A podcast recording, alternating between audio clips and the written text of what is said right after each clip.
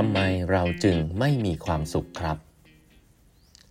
สวัสดีครับ ท่านผู้ฟังทุกท่านยินดีต้อนรับเข้าสู่แบบบรรทัดครึ่งพอดแคสต์สาระดีๆสำหรับคนทำงานที่ไม่ค่อยมีเวลาเช่นคุณนะครับ อยู่กับผม ต้องกวีบุตรเจ้าของเพจแบบบรรทัดครึ่งครับคราวนี้เป็น EP ที่ 1614 แล้วนะครับ ที่เรามาพูดคุยกันนะฮะวันนี้นะครับผมจะขอเล่าหนังสือเล่มหนึ่งนะครับ คิดว่าคงไม่ยาวนะ ต้องบอกว่าเป็นหนังสือที่ผมได้รับคำแนะนำมาจากพี่ที่เคารพท่านหนึ่งนะครับ ก็คือพี่เอ๋ถากรนะครับพี่เอ๋ถากรปัจจุบันก็เป็น president ของ TTB นะครับจริงๆแล้วก็ต้องบอกว่า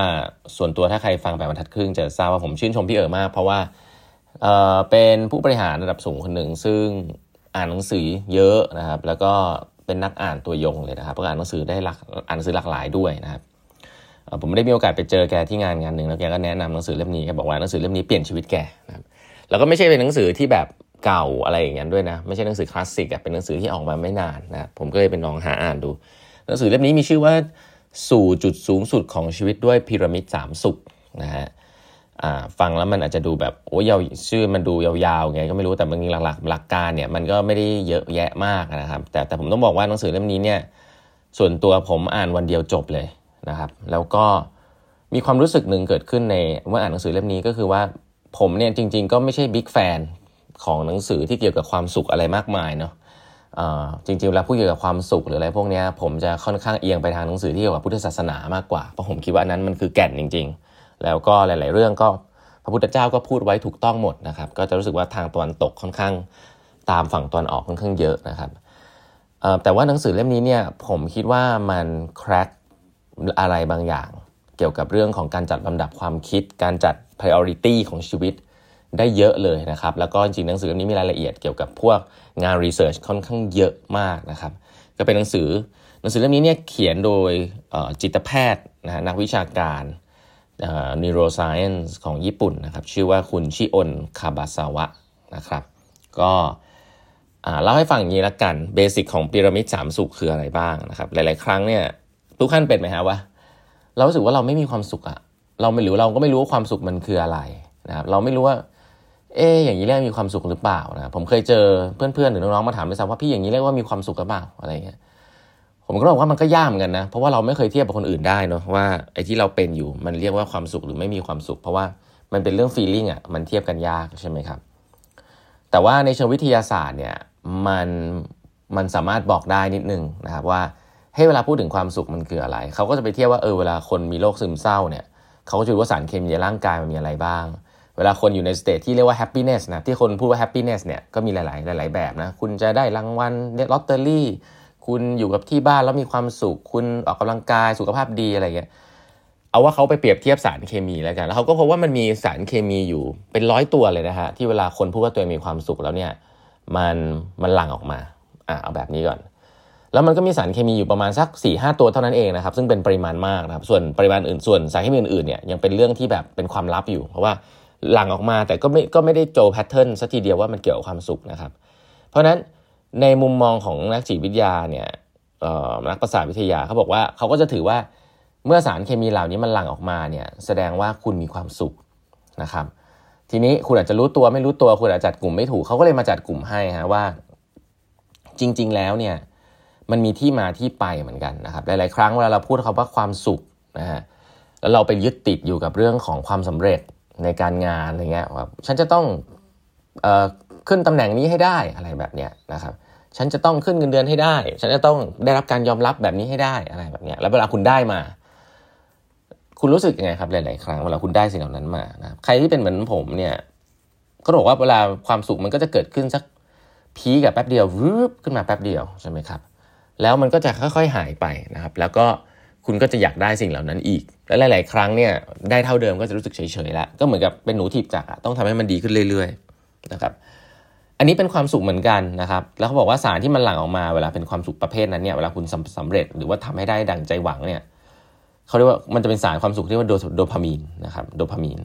เป็นความสุขเรื่องหน้าที่การงานเกียรติยศเงินทองอะไรเงี้ยนะครับเป็นความสุข เป็นรูปแบบความสุขที่คล้ายๆ ที่น่าสนใจคือเป็นรูปแบบความสุขที่คล้าย ๆ กับการดื่มเหล้าการ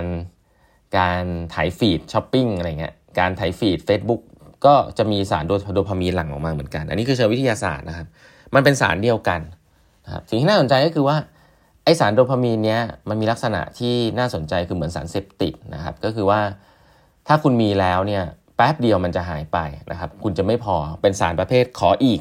อยากได้อีกนะครับ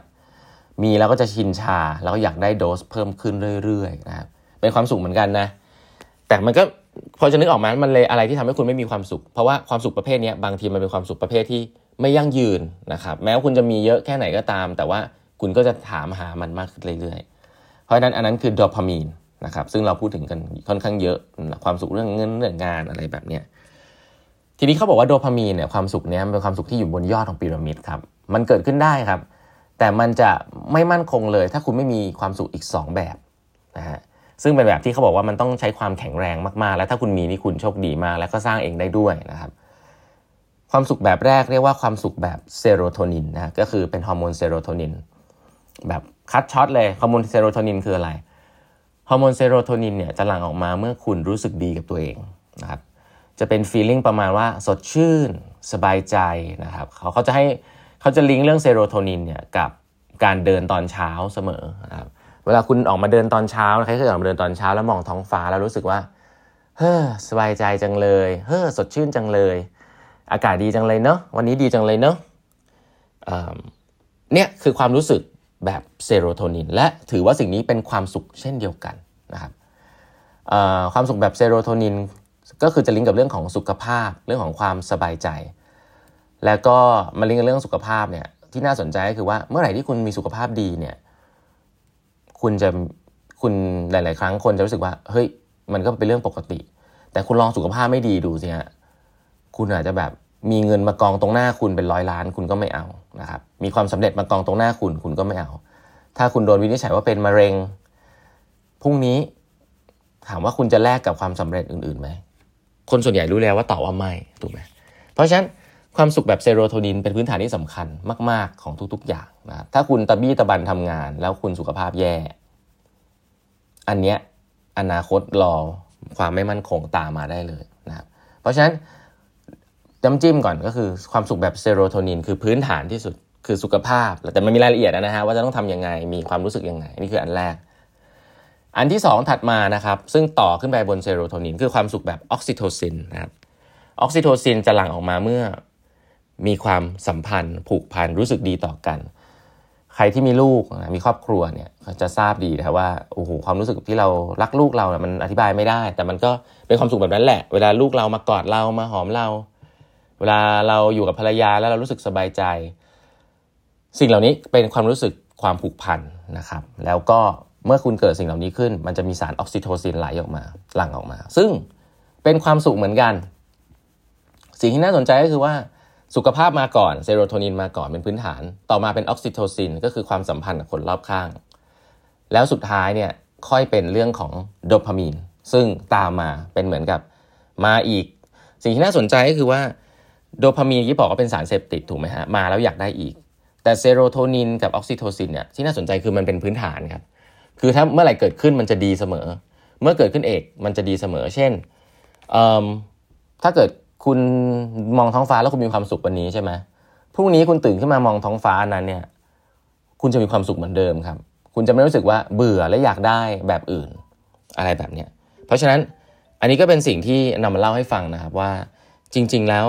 ความสุขมันมีขั้นมีตอนของมัน ต้องมีอะไรก่อนถึงจะทำให้ขั้นต่อไปมันมั่นคงมากขึ้นนะครับเดี๋ยวจะมาเล่าให้ฟังต่อในตอนถัดไปแล้วกันเล่มนี้น่าสนใจมากๆนะครับ วันนี้เวลาหมดแล้วฝากกด subscribe แปมทัดครึ่ง podcast ด้วยนะครับแล้วเดี๋ยวเราพบกันใหม่พรุ่งนี้ครับ